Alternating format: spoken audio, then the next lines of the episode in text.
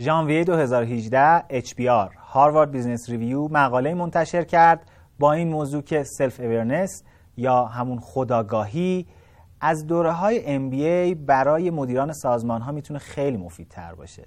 شاید اگر قبل از این مقاله می‌خواستیم درباره نسبت mindfulness و فضای کار و به طور کلی سازمان ها صحبت کنیم بیشتر شبیه یه موضوعی بود که شاید می‌شد بهش یک نگاه تجملاتی داشت.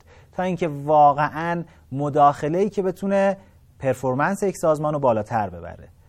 اما امروز خبر خوب اینه که حتی توی کشور ما هم در سازمان ها موضوع مایندفولنس در محیط کار داره پیاده سازی میشه و امروز در خدمت مهمانی هستیم که می‌خوایم به این موضوع بپردازیم.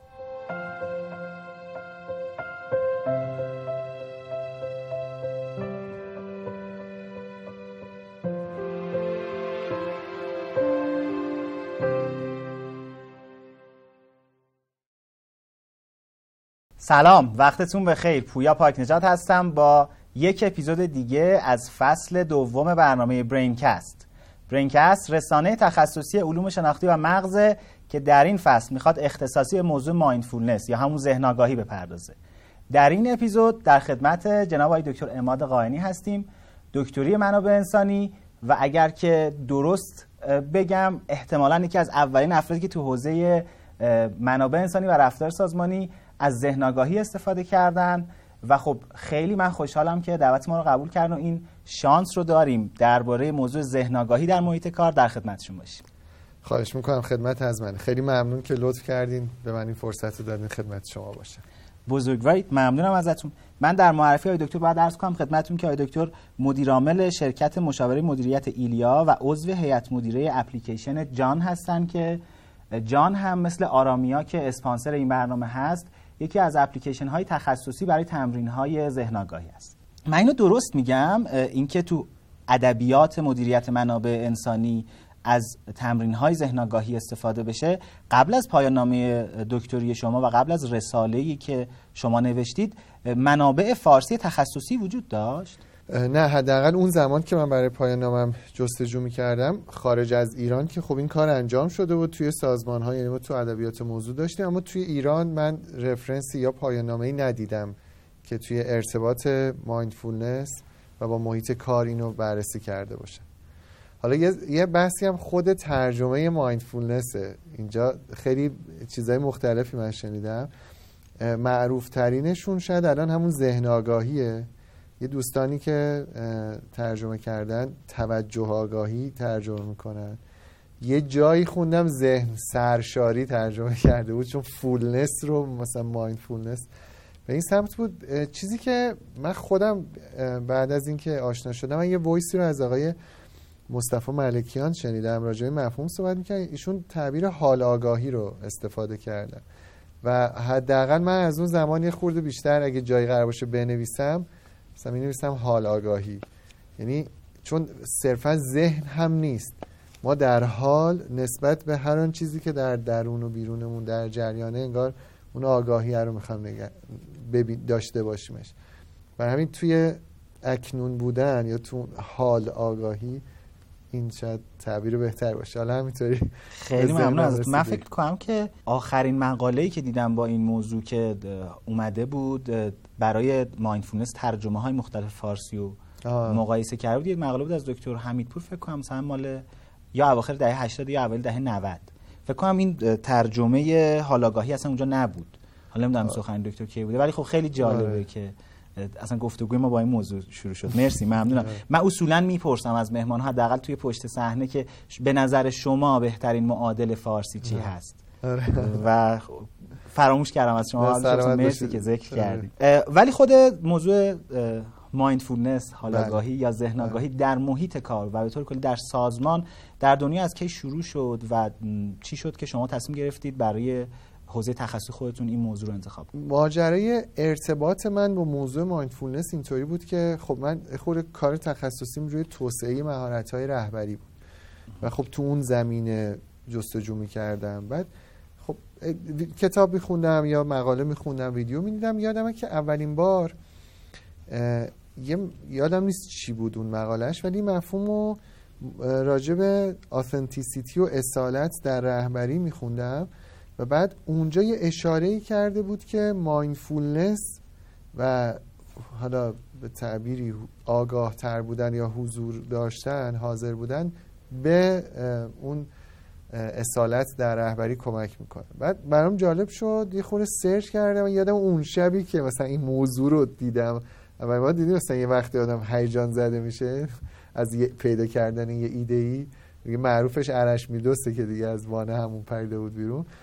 منم اینطوری شدم که چه جالب انگار یه چیزی پیدا کردم مثلا می‌خوره. بعد و چون پرکتیسه دیگه شما تمرین می‌کنی یه چیزی رو. ما چون تو لیدر بهتر بودن شما باشگاهی نداری به لیدرشپ و تمرین. سر کار بعد سعی کنی در حال عمل بهتر باشی. یعنی نیست یه جایی بری توی باشگاهی وزنه بزنی مثلا تقویت چی بعد مثلا بری تو زمین بازی. حسم این بود که این این تمرینات یا practice mindfulness چون mindfulness هم یه practice هم یه مفهومه. اینجا با تعبیر practice دارم. مثلا با این آشنا شدم برام جالب بود و شروع کردم راجبش دیدن.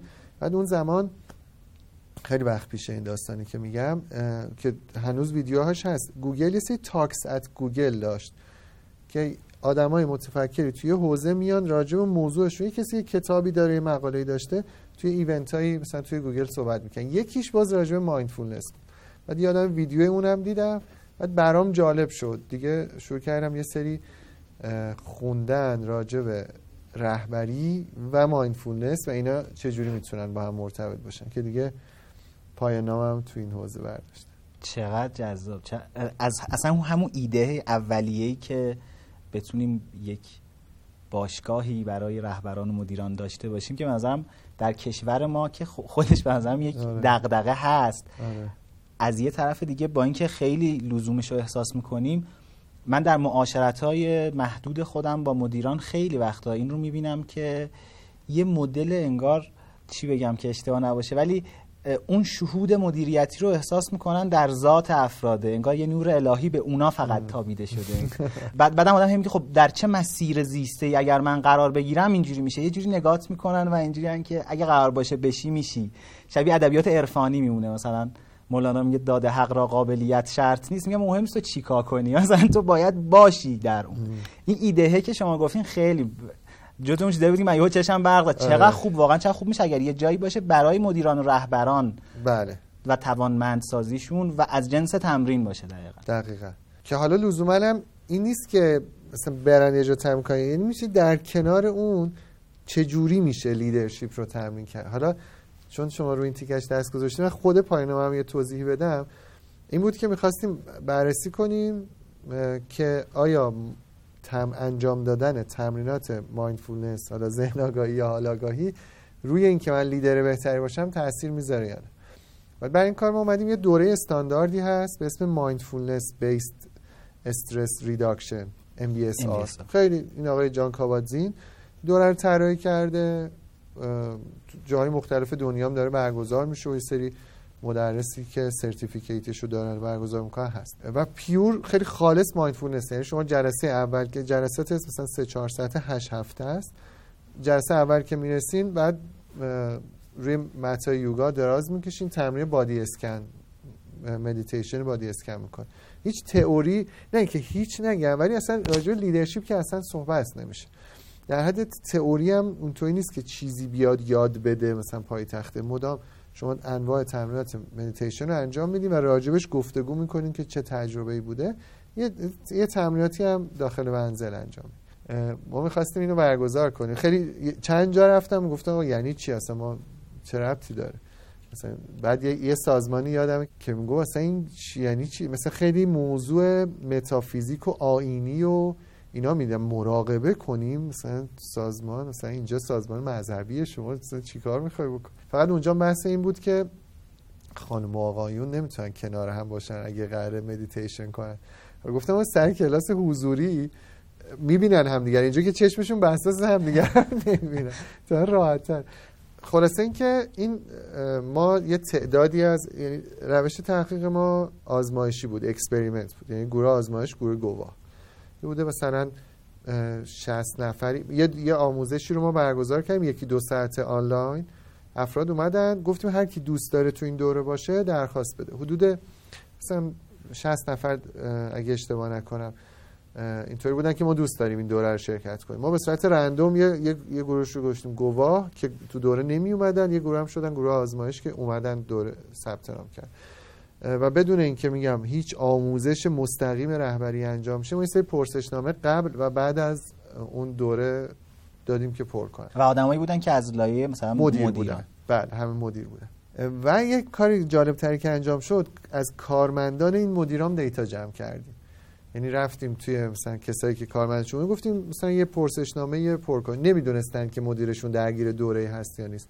و بخشی از اون راجبه مدیرشون بود بدون نامم بود. من یادمه که آقای دکتر قلیپور که لطف کرده بودن راهنمای پایان به عهده داشتن من ازشون پرسیدم گفتم اگه در نیومد چی؟ اگه تاثیر نداشت چی؟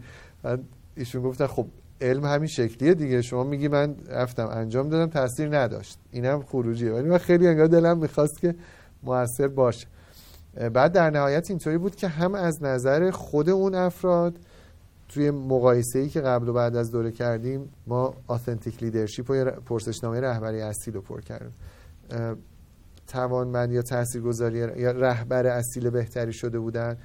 خیلی جالبترش بود که از نظر کارکنانشون هم این اتفاق افتاده بود. یعنی توی مقایسه میانگینا این تاثیر بود که از نظر کارکنان اینا توی این مثلا حدود حالا 8 هفته تا ما data پر کردیم شاید مثلا 10 12 هفته اونا رو رهبران بهتری ارزیابی کرده بودن. حالا بدون اینکه شما هیچ مثلا بگی تئوری رهبری X اینه Y اینه شما این کار رو باید بکنید بدون هیچ توصیه.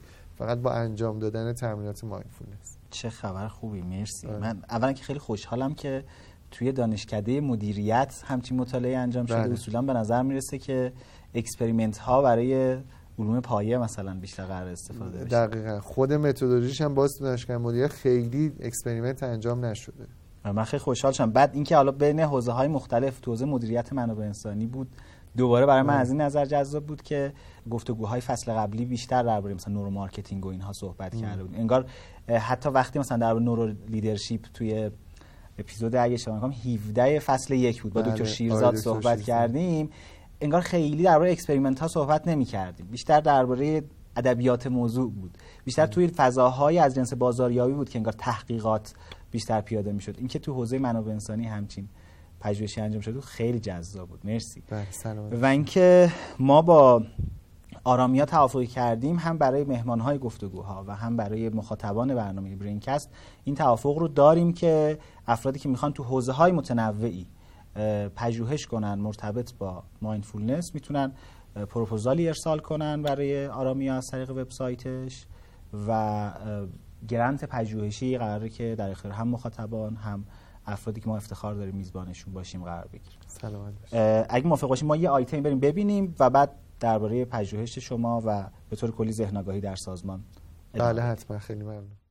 اگه استرس داری اگه نمی‌تونی راحت بخوابی اگه تمرکز نداری بهترین ابزار برای گذر از چالش های زندگیت یه ذهن آرومه آرامیا برای رسیدن به این ذهن آروم یه راه حل فوق العاده داره. امتحانش کاملا مجانیه. حالا تا اپلیکیشن باز بشه یه نفس عمیق به خودت هدیه بده. بعد از ورود به اپلیکیشن مدیتیشنی که دوست داری رو انتخاب کن. مثلا خواب آسوده و تمام. سلام. به تمرین هفت روز تا خواب آسوده خوش یا مثلا دوره 21 روزه آرامش که یه دوره فوق‌العاده است برای ذهن آگاهی و اولین روز از تمرین 21 روزه آرامش. خوش اومدید. علاوه بر مدیتیشن ها می‌تونید از تمرینات تنفسی استفاده بکنید و آرامش رو مهمون ذهن و جسمتون کنید. برای استفاده از مدیتیشن ها وقتی اپلیکیشن رو نصب کردی می‌تونی هفت روز اشتراک رایگان رو فعال کنی و به همه مدیتیشن ها دسترسی داشته باشی. همین الان آرامش رو با آرامیا به خودت هدیه بده. زندگی پیش روی ماست و آرامیا همراه شما. بسیار عالی آقای دکتر اگه موافق باشین الان به این بپردازیم که اصلا چی شد در دنیا موضوع ذهن آگاهی و حالا mindfulness با هر ترجمه‌ای که بهتر هست در فارسی چی شد که به دنیای سازمان و محیط کار اصلا وارد شد؟ mindfulness یه practice یا شاید یه بخشی از یه آیین مثلا بشه گفت بودا یا ادیان شرقی بوده. این تمرینی که الان امروز تو دنیا به عنوان mindfulness معروفه. ظاهرا توی این تاریخچه اینه که آقای جان کابادزین که پزشکی بودن و فکر می‌کنم مثلا زمین های روانشناسی داشتن ایشون میرن توی شرق و این رو به اصطلاح خودشون سکولار می‌کنن این جنبه های آینی و مذهبیشو ازش کنار می‌ذارن و به یک تمرین ذهنی وارد دنیای غرب می‌کنن که اول از بیماران برای دردهای مزمن شروع میشه. دردهای مزمنی که حالا شاید کاریش نمیشه کرد با تمرینات مایندفولنس نه اینکه حذف میشن اما قابل تحمل تر میشن. بعد کم کم این از اینجا که وارد دنیای پزشکی میشه بعد وارد دنیای روانشناسی میشه و بعد مثلا یه چیزی شاید بگم حدود ده 15 سالیه که وارد فضای سازمانی شده.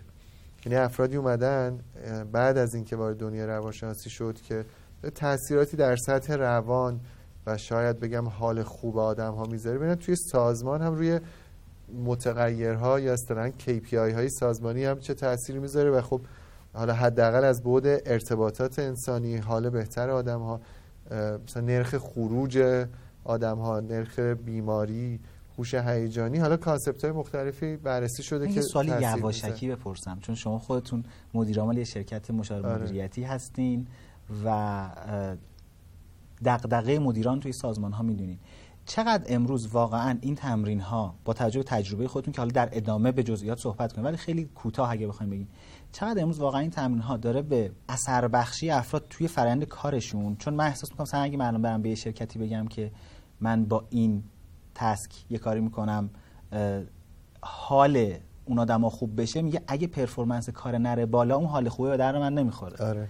یعنی من هم به تو پول بدم که تو بیا اینجا یه ایونتی برگزار کنی تازه یه زمانی از کاری همکارام هم بره آره. و فقط بخاطر که همکارام آدمای راضی تری باشن چقدر واقعا داره رو پرفورمنس تاثیر می‌ذاره و چقدر ادبیات موضوع رفته به سمت اینکه یادم آدمای تو مدل ادبیات مدیریتیش اثر بخشتره ولی بله. من ناخودآگاه یه بخشی احساس می‌کنم انگار محیط کار عذرخواهی می‌کنم. یه اینو دارم میگم. آره ولی انگار دارم به من به عنوان کارگری که بهتر داره عملیات رو انجام میده فقط نگاه می‌کنن. چقدر حال خوب اون افراد خودش مهمه؟ فقط به خاطر حال خوبش. یکی اینکه ما کلی research داریم. mindfulness و performance job performance. تحقیقات مختلفی نشون داده که عملکرد آدم ها هم بهتر میشه. عملکرد بهتری داره. این پاسخ مثلا research-based شه. آیا یه آدمی اگه مثلا تمرینات هوازی انجام بده. یعنی پیاده روی بکنه. مثلا هفته ای سه تا جلسه نیم ساعته ورزش هوازی انجام بده. به نظر شما همینطوری روی پرفورمنسش تو محیط کار تاثیر می‌ذاره؟ می‌دونین انقدر مثال هست به صورت یک خطی بخوام جواب بدم جواب بله است. ولی خیلی وقتا میدم آره. همکارهایی به خاطر باشگاه رفتن اتفاقا پرفورمنسشون پایین اومده. حالا به هزار و یک دلیل. من فکر می‌کنم اینم همینطوریه. یعنی من همیشه میگم که مثلا پیاده روی یا تمرینات هوازی یه ورزش فیزیکیه که روی mind و روان ما تاثیر می‌ذاره. چون باز research هست که شما اگه ورزش کنی مثلا اعتماد به نفست بهتر میشه. چون یه موضوع روانی. تمرینات mindfulness هم همین شکلیه. یعنی شما تو بود حال بهتر شد ولی روی performance هم تاثیر می‌ذاره. تاثیر مثبت می‌ذاره. معجزه‌آسا نیست. یعنی اصلا این نیست که این تمرینات الان انجام یهو یه آدم متفاوتی میشه کارش خیلی سریعتر میشه. ولی در مجموع یه اصطلاحی من خیلی دوستش دارم اسم centeredness به این قوام داشتن مرکزیت داشتن آدم ها کمک می‌کنه که اون روی کارشون تاثیر می‌ذاره. این چیزی که هست ما عمده کارهایی که این روز انجام میدیم کارهایی توی سطح ذهنه. توی سطح فیزیک که نیست. فرض کنید کارش اینه که باری جابجا کنه چقدر تمرینات mindfulness کمک می‌کنه. اما اگه بپذیریم که ما از آدما ایده می‌خوایم الان حل مسئله می‌خوایم راه حل فکر کردن یعنی ما knowledge worker داریم خب اونجاییه که تمرینات mindfulness باز به شاید بگم دیدن بهتر شفافتر شدن و حتی توی ارتباط بهتر اینا می‌تونه کمک کنه که هم اینا مرتبطه با performance ما اگه از آدما knowledge worker هستن و حل مسئله می‌خوایم نمیشه حالش بد باشه بعد خلاقیت هم داشته باشه. میشه آدم حالش بد باشه کماکان بار جابجا کنه. ولی نمیشه حالش بد باشه بعد ایده خیلی عجیب غریب از ذهنش در بیاد. پس حال خوبم با پرفورمنس خیلی مرتبطه. بین گفتگو اشاره کردید به مفهومی تحت عنوان سنتردنس و اینکه به طور کلی درباره توسعه فردی صحبت کردیم چقدر این تمرین های ذهن توی سازمان درباره تمرین های فردی هن چقدر تو حوزه های دیگه سازمان ما می‌تونیم مصادیقش رو ببینیم؟ mindfulness یک تمرین فردیه که در این حال توی موضوعات مختلف کمک می‌کنه. حالا مثلا توی دنیا الان خیلی از شرکت ها اتاق هایی رو برای تمرینات mindfulness اصلا دارن. یعنی می‌خوام بگم روی structure داخلی سازمان تاثیر می‌ذاره. یا جلساتی با پنج دقیقه مدیتیشن شروع میشه. جزء حالا اصطلاحا ritual جلسه است. چرا؟ ایران هم همچین چیزی رو داری نه من ندیدم تو ایران. گفتگوشو شنیدم اخیرا ولی اینکه جایی واقعا این تو practice سازمانشون اومده باشه ندیدم. و اینکه بحث اینه که خب ما انگار یه تمرین mindfulness ی هست بهش اصطلاحا میگه ارایوال رسیدن. یه خیلی خب من بدو برو اون جلسه جلسه دیگه کارینا الان می‌خوام راجع به یه موضوعی تو این جلسه صحبت کنیم یه پنج دقیقه مدیتیشن کنیم که انگار برسیم به این جلسه. و حضور کاملی داشته باشیم تو این جلسه. ما یه معلمی داشتیم اول کلاس قبل, قبل از هر کلاسی. با همون چک می‌کرد. گفت دفتر در بیارین بگین الان به چی فکر می‌کنین چه احساسی دارین و وضعیت فیزیکی بدنتون چیه؟ و بعد درس شروع می‌کنه دیگه آره. الان که گفتین اصلا همینطوریه دیگه. چون تو اون تمرین ارایوال شما یه نگاهی می‌کنی به وضعیت حالا اصطلاح mental state وضعیت ذهنیت در کل مثلا آشفتگی پریشانی آرامش نگاهش می‌کنی.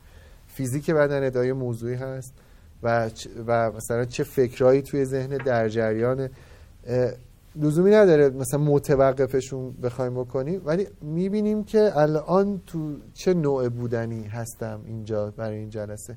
و خود این آگاهیه احتمالا می‌تونه به من انتخابم بده که جور دیگه ای باشم یا توی فضای بالاتری ببینم و بعد اون جلسه بهتر پیش بره. یه جای اشاره کردیم به موضوع معماری محیط کار فرمودید مثلا اتاقهای خاصی رو اختصاص میدن. آره. ما توی ادبیات علوم اعصاب تربیتی مطالعات خیلی گستری داریم. تو بحث یادگیری که مثلا میزان نور ارتفاع سقف رنگ محیط چقدر روی یادگیری تاثیر داره.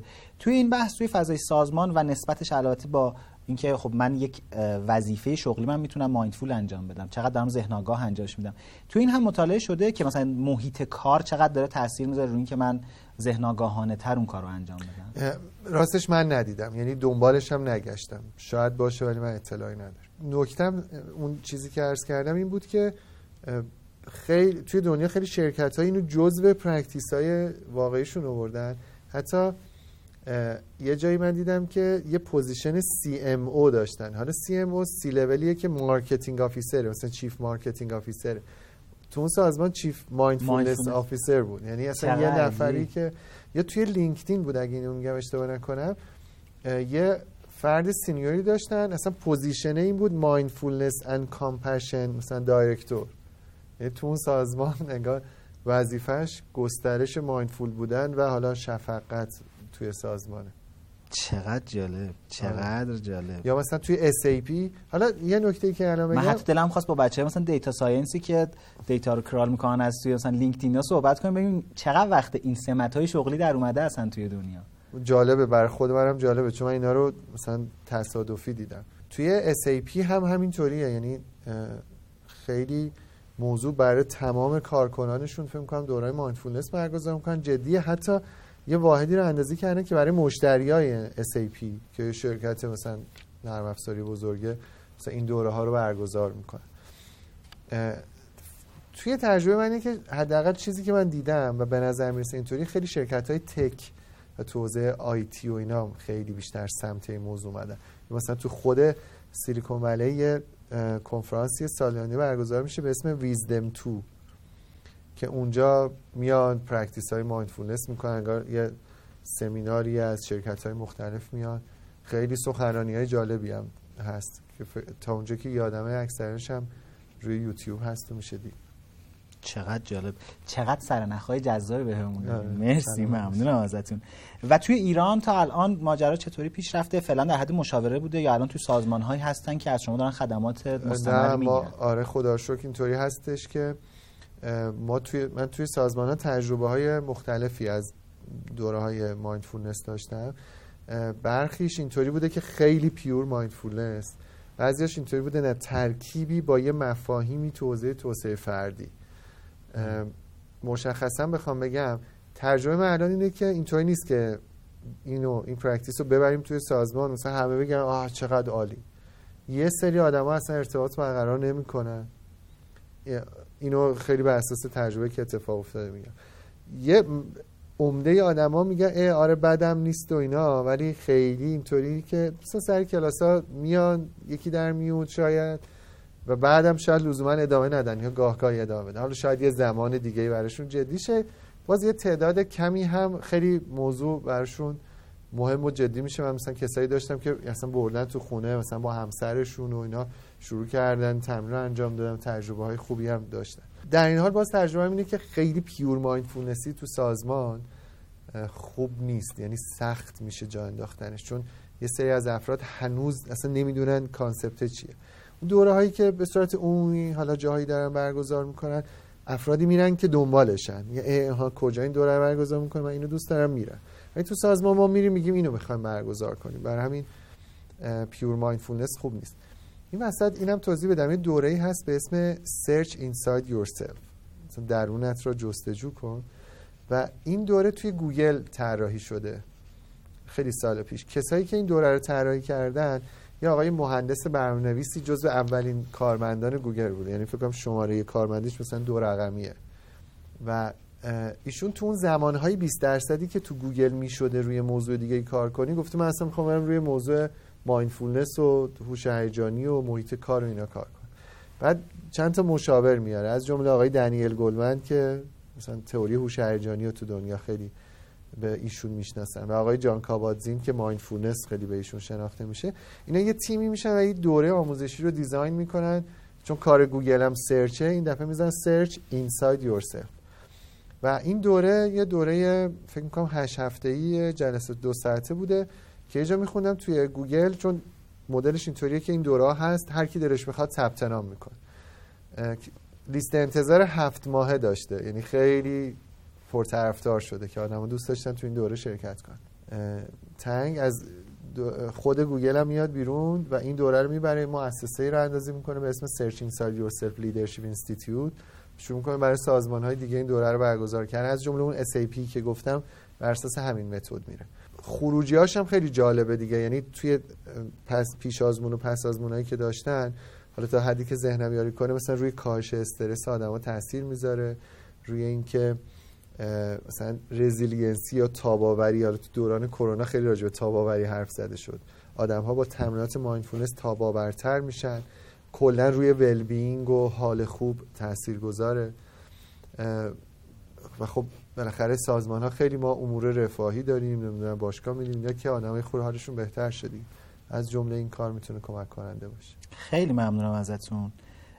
من دوست داشتم درباره کتاب رهبری از بالای خطم که شما ترجمه کردین یه گفتگویی داشته باشیم.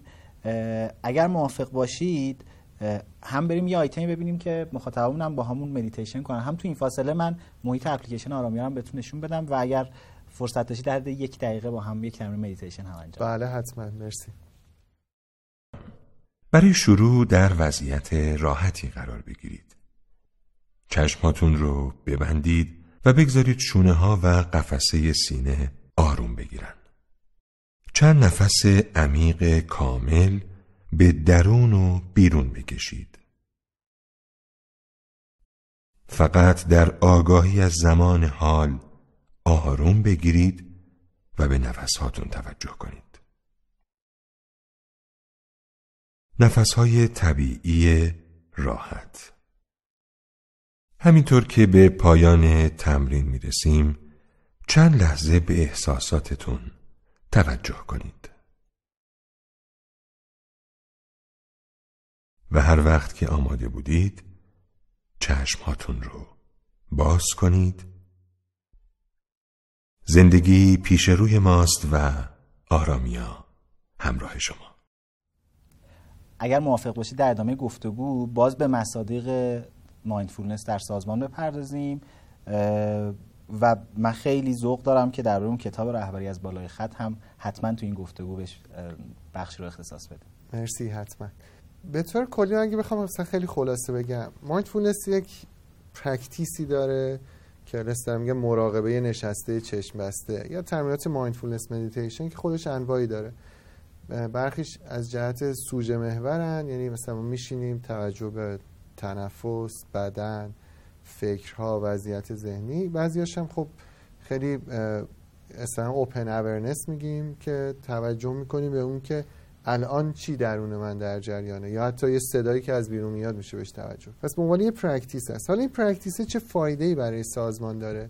کمک می‌کنه به mindful تر شدن یعنی انگار آگاهانه تر من می‌تونم انتخاب کنم تصمیم بگیرم ارتباط برقرار کنم. توی حالا ادبیات موضوع خورده بگیم گفتم روی متغیرهای مختلفی از نیرو انسانی یا مدیران می‌تونه تاثیر بذاره. از هوش هیجانی گرفته. حتی یه ریسرچی میخوندم که کسایی که مایندفول تر هستن و تمرینات مایندفولنس رو انجام میدن تصمیم گیری های اخلاقی تری دارن. موقعی که می‌خوان تصمیم بگیرن جنبه های بیشتری رو در نظر می‌گیرن. و مثلا عواقب تصمیم هاشون رو نگاه می‌کنن که روی هر استیک هولدری چه تأثیری داره می‌ذاره. اما به صورت کلی چیزی که می‌خوام بگم حالا اگه خود ساده تر بگیم یعنی چی؟ یه چیزی که برای خود من یادگیری داشته اینه که با, با تمرینات مایندفولنس میشه به این آگاهی رسید که اون چیزی که یا اون صدایی که توی ذهن من هست و با من حرف می‌زنه اون همه من نیست یا اون خود من نیست. من اون انگار اون آگاهی هم که می‌تونه ببینه که این صدای چی میگه و باید انتخاب کنه که مثلا میپذیرش یا نمیپذیرش. این تئوری و گفتنش بحثه تجربه کردنش که با تمرینات مایندفولنس آروم آروم می‌بینی که آره فکرها هم همه من نیستن. بخشی از منن. و می‌تونه فکرم یه گفتگویی با من داشته باشه و من اون گفتگو رو ببینم و به عنوان ورودی داشته باشمش نه به عنوان چیزی که باهاش برم. مثلا توی فکر من ممکنه بیاد که مثلا پویا الان این کارو کرد می‌خواد که اون کارو بکنه که اونطوری. بعد عصبانی میشم چون که تو داری اون کارو می‌کنی. بعد مثلا ممکنه ریاکشن نشون بدم. مشخصا که از اصلی ترین جایی که تاثیر می‌ذاره توی سازمان و اینه که ها این فکر منه که پویا الان این کار کرد که اون کارو بکنه. و این فکره می‌تونه درست باشه می‌تونه نباشه. یا این اسمش میشه گذاشت قضاوت داستان استوری. و بعد حالا من با این فکره می‌خوام چیکار کنم؟ نپذیرمش بپذیرمش. راستی آزمایش کنم. بگم پویا من این فکره راستی به ذهنم رسید که این کار می‌خوای بکنی چیه داستان؟ بعد خود این روی مثلا ارتباط تاثیر معناداری می‌ذاره. که اصلا ما گشوده تر می‌تونیم توی ارتباطی با هم از درونیات همدیگه مطلع بشیم. و از آدم ها رو به هم نزدیک می‌کنه. خیلی از تصمیم گیری ها تو سازمان با مشکل مواجه میشه چون آدم من برای روی این کار یه پیشفرض و پیش قضاوتی دارم و نمیگم و اونو صد درصد میدارم حالا فکر کنی اینا بیاد روی میز. اصطلاحا دیالوگ شکل می‌گیره حالا. حالا من میگم من اینطوری می‌بینم من اینطوری احساس می‌کنم. احساس و فکرهای ما بخشی از چیزایی هستن که میشه راجع صحبت کرد که اینا مال من اینطوریه. بعد این گفتگوه اون مثلا تیمی که بتونن با هم دیگه از نزدیک کار کنن و می‌سازه. که به نظرم تمرینات مایندفولنس اینو به وجود میاره که من می‌تونم اینو جدا از خودم ببینم. خود اون سازمان یک فرهنگ پایه‌ای نمی‌خواد که اصلا اینا جز ارزش‌های کلی اون سازمانه باشد؟ حالا من فکر می‌کنم که اینطوریه که یه متفکری بود اگه اشتباه نکنم مطمئن نیستم شاید اشتباه بگم کریشنا مورتی که گفت من از جامعه هیچ انتظاری ندارم. من از تک تک شما انتظار دارم. یعنی جامعه یا فرهنگ سازمان خودش چیزی نیست. تک تک آدما می‌تونن تأثیر گذار باشن. و اصلا توی مدل های فرهنگ سازمانی هم خیلی رول مدلینگ خیلی تاثیر داره دیگه. میگن خلاصه الناس علی دین ملوکهم. یه جورایی. یعنی انگار که هر چقدر یه رفتارهایی ما می‌تونیم تاثیر بذاریم. و اگه من شروع کنم یه رفتاری محیط دور منم متاثر میشه. برای همین میگم نه میشه فرهنگ رو از پایین ساخت. طبیعتا اگه از بالای سازمان اتفاق بیفته بهتر میشه. حالا داشتم یعنی می‌خواستم اینو بگم که چطوری مایندفولنس می‌تونه به سازمان کمک کنه. یکیش این بود که به نظرم اصطلاحا فکتا رو از استوری جدا کنیم که چه اتفاقی افتاد و من چه برداشتی داشتم. با انجام دادن این تمرینات کم کم می‌فهمیم که اینا برداشت های منه و برداشت های من می‌تونه مطابق با واقعیت باشه یا نباشه. یه جای دیگهش برمیگردم روی محرک و پاسخ. یعنی اینطوری یه مثالی بزنم. این مدیر منابع انسانی سازمانی بود با من صحبت می‌کرد می‌گفت بیا کمکی بکن ما یه قرارداد یه کار نفتی می‌کرده. مثلا حدود 100 میلیارد تومانی و بابت یه اختلاف 400 میلیون تومانی از دست دادیم. یعنی چی؟ می‌گفت این مدیر پروژه ما سر این اختلافه. عصبانی شده به هم ریخته داد زده توهین کرده اون گفته اصلا شما کار نمی‌کنم. و خب مثلا چی؟ این اینجا میگم یه, یه چیزی هست. ما میگیم محرک ما محرک واکنش داریم خیلی تو، توی خودمون. مثلا ما کلی شرطی شدگی داریم. بر اساس حالا ژنتیک تاریخ کشورمون بر اساس تربیتمون یا تجربیات زندگی یه دوگمه هایی داریم. یه جوری بر که مثلا شرطی شدگی. یعنی این محرک این پاسخ هر دفعه که اینطوری بشه اینطوری و این تو رفتار ما تو محیط کارمون هم هست. آقای ویکتور فرانکل که انسان در جستجوی معنا رو نوشته جمله خیلی معروفی داره. میگه میان محرک و پاسخ فاصله است. و تمامی قدرت آزادی و انتخاب ما توی اون فاصله است. و شادی و مسئولیت پذیری ما در حقیقت توی اون فاصله معنادار میشه. یعنی توی فاصله ای که مثلا مدیرم یه چیزی به من میگه تا من یه ریاکشن نشون بدم آیا میشه این وسط یه بازه باشه که من انتخاب کنم که چی می‌خوام؟ بر اساس اون مطلوبیتم هدف نهایی که دارم و ارزش هایی که انتخاب کردم زندگیشون کنم انتخاب کنم که اینجا بهترین پاسخ یا response به جای واکنش و reaction چی می‌تونه باشه؟ باز از جاهایی که تمرینات mindfulness به کمک می‌کنه به نظرم میاد این فاصله رو بیشتر می‌کنه. یعنی من آگاه تر میشم که آهان یه مثلا خشمی درونم داره شکل می‌گیره یا یه ترسی برای این بازار جدیدی که می‌خوایم بریم سراغش داره درونم شکل می‌گیره. یا این که اینو گفت این احساس رو داشتم. حالا انتخابگری من توی تصمیماتم تو رابطه هم بیشتر اینا من از از جایی که مایندفولنس و تمریناتش می‌تونه که تکانشگری رو کمتر آفرین می‌تونه تکانشگری رو کم کنه چه جمله جنبندی خوبی گفت ارادتمند. درباره کتاب رهبری از بالای خط چون من یادم آیان قلم از قبل از انتشارش پیش فروش کرد و بعدم یه رونمایی جذاب بله. توی کافه سینرژی گرفتین و اینها. درباره این هم اگر صحبت کنیم می‌تونه به نظرم برای بخش آخر گفتگو خیلی جذاب بله حتما. موضوع از اینجا شروع شد که من دوست داشتم یه کتابی رو توی حوزه مایندفولنس و سازمان ترجمه کنم. خب کتاب مختلفی رو خوندم تو این زمین. یه،, یه فرصت خیلی خوبی هم که سر کتاب پیش اومد که با دوستی با منام های مرتضی خزریپور آشنا شدم که ایشون هم دوست داشتن یه کتابی رو تو این زمینه ترجمه کنن و خانم محمدی مدیرعامل انتشارات آریان قلم لطف کردن و ما دو نفر رو با هم معرفی کردن که شما موضوعات مشترک مورد علاقه داریم که خب ما با هم دیگه کار کردیم و هنوزم با هم کار می‌کنیم و خیلی دوست عزیزیه بر من مرتضی.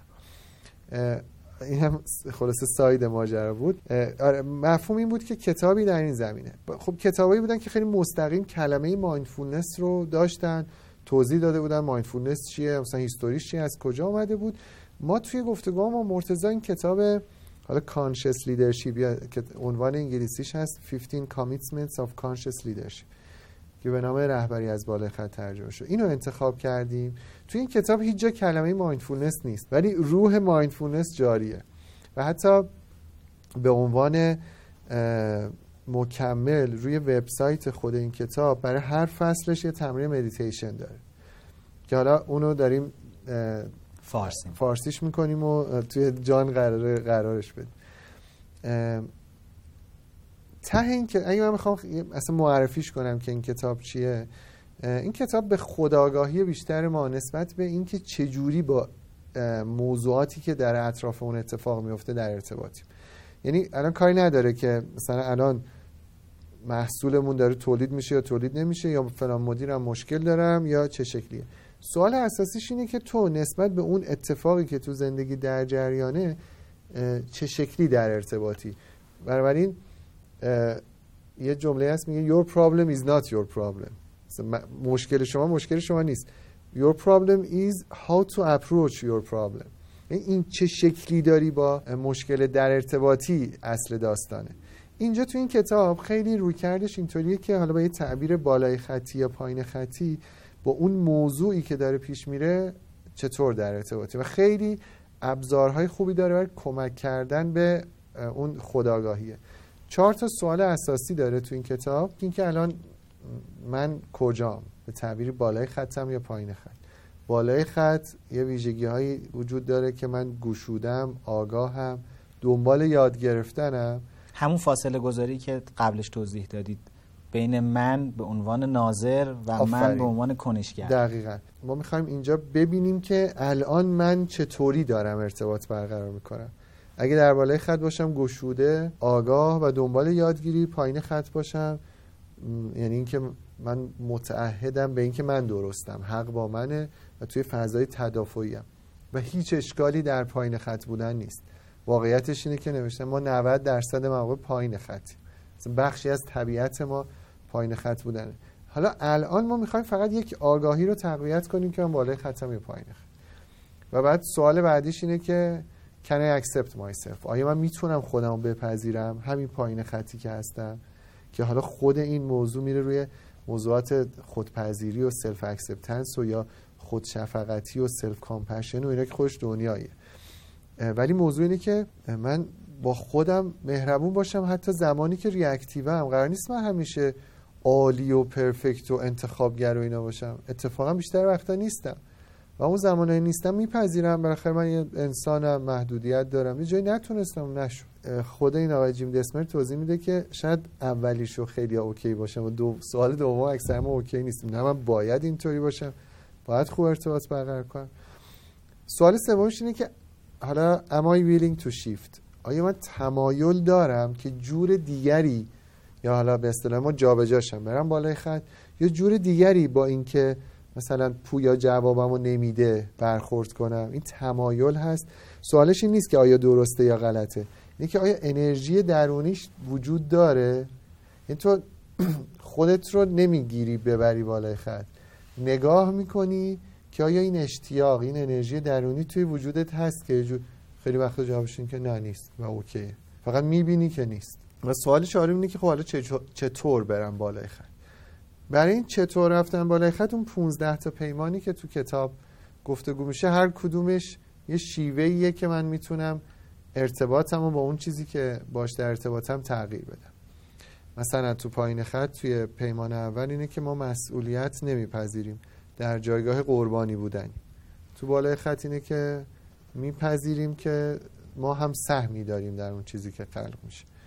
توی مثلا فرض کنید که پیمان چهارم اینه که در پایین خط ارتباط سریح و شفاف برقرار نمی کنیم اما می‌تونیم در بالای خط کاملا باز و گشوده و شفاف و سریح باشیم. با توجه به این پس مخاطب اصلی کتاب الزاما رهبران سازمان ها نیستن. همه افراد می‌تونن مخاطب این کتاب باشن. بله و تعریفی که تو کتاب از رهبری هست اینه که پذیرش مسئولیت تمام و کمال برای تأثیری که توی دنیا می‌ذاریم. یعنی هیچ اشاره به جایگاه سازمانی خاصی نداره. در همین رهبر بودن رو پذیرش مسئولیت تاثیر می‌دونه. حتی تأثیر گذاری رو هم نمی‌دونه. از این جهت که ما هممون داریم تاثیر می‌ذاریم. نمی‌تونیم بگیم یکی تأثیر گذاره نیست.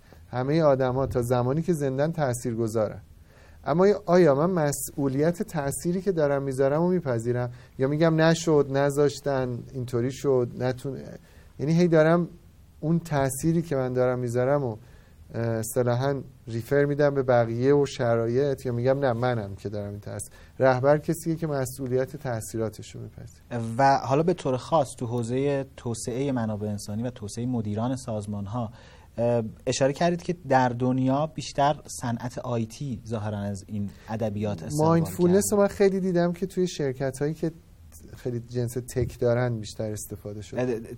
درست فرمود tech عذرخواهی می‌کنم. ولی به طور کلی چه حوزه های دیگری حالا حتی توی ایران دارن الان استقبال می‌کنن؟ مثلا من همینجور که داشتیم صحبت می‌کنیم ذهنم رفت به این سمت که وقتی ماجرا رو می‌بریم احتمالا به سمت مثلا بهینه شدن تصمیم گیری ها شاید مثلا شرکت هایی که مرتبط به بازار سرمایه هستن مثلا سبدگردانی می‌کنن. شاید برای اونا این metacognition ی که توضیحش دادیم اون فراشناختی که من بتونم الان خودم خودم رو ببینم و یه جایی حتی شاید بعد ببینم که ببین باشه تو پایین خطی ولی خب می‌خوای الان تصمیم نگیر حداقل. آفرین آره. چقدر توی این حوزه های دیگه الان با تجربه تجربه که شما دارین داره استقبال میشه از این ادبیات و این کلید واژه های مفاهیم؟ من حداقل یعنی تو جاهای مختلفی که حالا من از زمانی که با این مفهوم آشنا شدم توی موضوعات مختلفی که داریم راجع به سر حالا کلاس ها و ورکشاپ ها صحبت می‌کنیم خیلی معرفی هم می‌کنم.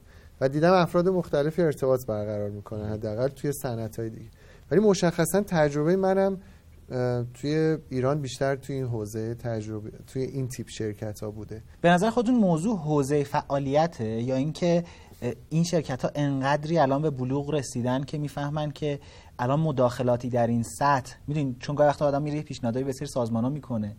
میگه آ ما الان انقدر مشکلات داریم آره. که تو این لایه مداخله کردن اون مثلا ده درصدی که شرکت ما رو می‌تونه بهتر کنن مثلا به چشم نمیاد. اگه تو اداره مالیات نداری ما معرفی کن فرام بریم مثلا بخش مالیاتی بگیریم. من ازم تو این تیپ شرکت هایی که خب چون میانگین سنی کمتره بیشتر اهل تجربه گرایی یعنی شاید یه دلیلش این باشه. خودشون یعنی اوپننس پیشفرضی داره آره ازم میگه خب ببینیم چیه. یا شاید توی جای رسمی تر و بزرگتر سختتر باشه. یه بخش دیگهش اینه که فضای کار تو فضای تکایتی خودش خیلی پر استرس و تشویش و ایناست. یعنی خیلی سریعه و شاید اینجا این تمرینات بهتر بتونه به اونا کمک کنه. تا مثلا یه سازمان بالغی که آدما مثلا کارهای آرومتری دارن مثلا چهار بعد از یعنی شتاب زدگی خود اون صنعت به نظر شما تاثیرگذاره که آدم نیاز پیدا کنه بیاد یه جایی من آروم بشینم. چه شکلی می‌تونم اینو نگهش دارم آره. خیلی عالی بود. خیلی ممنونم که دعوت ما رو پذیرفتید دکتر. امیدوارم که به بهانه این گفتگو فرصت های بیشتری برای معاشرت به شما داشته باشیم. باعث افتخار بود و امیدوارم که مخاطب های ما هم چون ما خیلی در این صحبت می‌کنیم که این ادبیات پژوهش تمرین های ذهن آگاهی حالا به لطف حمایت آرامیا می‌تونه در حوزه های متنوعی باشه. مثلا من دیدم بازیگرهای تئاتر قبل از اجرا یه سری تمرین هایی می‌کنن که خودشون هم بشنم یا مایندفولنس ولی مشخصا از جنس همون مثلا تمرین تنفس از جنس بادی اسکنه خب اینکه ما بتونیم اینو ببریم تو این فضا که خب پژوهش ها برن به این سمت که تو این فضای میان رشته ای حالا علوم شناختی علوم اعصاب و هنر که ما بدونیم مثلا تو سیستم عصبی افراد داره چه اتفاقی میفته چی میشه که؟ چون ما الان داریم مداخله رو می‌بینیم به عنوان مثلا تمرین ذهن آگاهی. و از اون نتیجه رو می‌بینیم که داره بهتر میشه. ولی اینکه این وسط داره چه اتفاقی میفته اون جعبه سیاه افراد به نظرم خیلی دنیای جذابیه. حالا چه برای مدیران و رهبران سازمان ها چه برای حتی شما با این تعریفی که از رهبر برای یکایک انسان ها میشه. و امیدوارم این فضای پژوهشی بتونه که شکل بگیره و ممنونم که شما هم دعوت ما مرسی. من یه حسن ختامی رو یادم افتاد که خب یکی از بزرگترین شاید مثلا اثرگذارترین سخنرانی ها توی فضای business سخنرانی آقای استیو جابز بوده زمانی که مثلا مرحوم استیو جابز زنده بود. توی کتابی که راجع mindfulness بود میخوندم که مثلا practice ی که ایشون داشته قبل از یک رو قبل از اینکه بره روی stage میشسته و meditate می‌کرده برای اینکه مثلا بتونه اونجا performance بهتری داشته باشه. و حتی خود استیو جابز هم یه زمانی که حداقل یک سالی از عمرش رو رفته بوده توی هند دیگه. یعنی اونجا یه سری practice هایی رو داشته بعد دوباره برگشته به اپل.